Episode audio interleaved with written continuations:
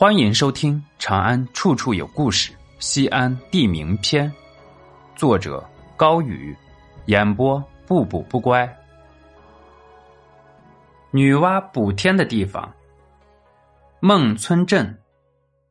上古时期，战神蚩尤带着八十一个铜头铁臂的兄弟，拿着当时最先进的武器和皇帝作战，两军杀得天昏地暗。最终，在天神的帮助下，皇帝获胜。而这场战争的发生地，传说就在今西安市蓝田县孟村镇南边的油峰岭。传说比皇帝更早的时期，水神共工与火神祝融交战，共工用头去撞撑天的支柱不周山，导致天塌地陷，大火蔓延，洪水泛滥。女神女娲使用蓝田的玉石炼了九九八十一天，成为五彩石后，开始补天。天补好后，洪水归道，大火熄灭，女娲成了保护天下的正神。不仅如此，女娲还仿照自己造了男人和女人，让他们延续后代，因此女娲也被称作为人类之母。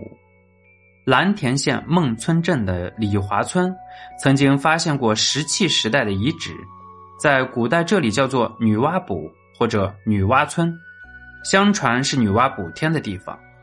村中曾经还有女娲墓和补天台。孟村镇地处白鹿原，古称长寿山，居高临下，面前是灞河，自古就是王朝都城长安的天然屏障。历来为兵家必争之地。汉景帝大将周亚夫，唐高宗李渊的第四个女婿段伦，农民起义领袖黄巢都曾屯兵于此。也因为山河具有，唐高宗李渊还在这里修筑了一座神窑山庄。公元三五四年，东晋北伐前奏，双方在蓝田大战，前秦军队被东晋大将桓温打败。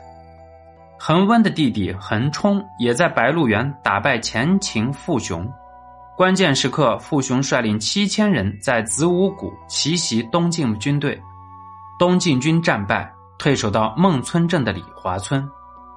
唐朝年间，孟村镇有一座太平寺，武则天在唐高宗死后便有了称帝之心，他的女儿太平公主和蓝田太平寺的住持法明和尚。在寺庙中的一块石头上刻上“女皇登基”的字样，谎报这是出土的祥瑞。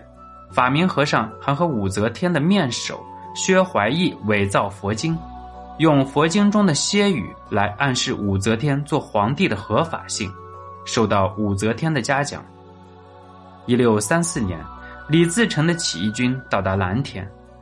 出生于蓝田县孟村镇大王村的刘宗敏选择投靠闯王，从此之后，刘宗敏作战勇猛，屡立战功，跟着李自成攻下洛阳、襄阳，并在一六四四年攻下北京。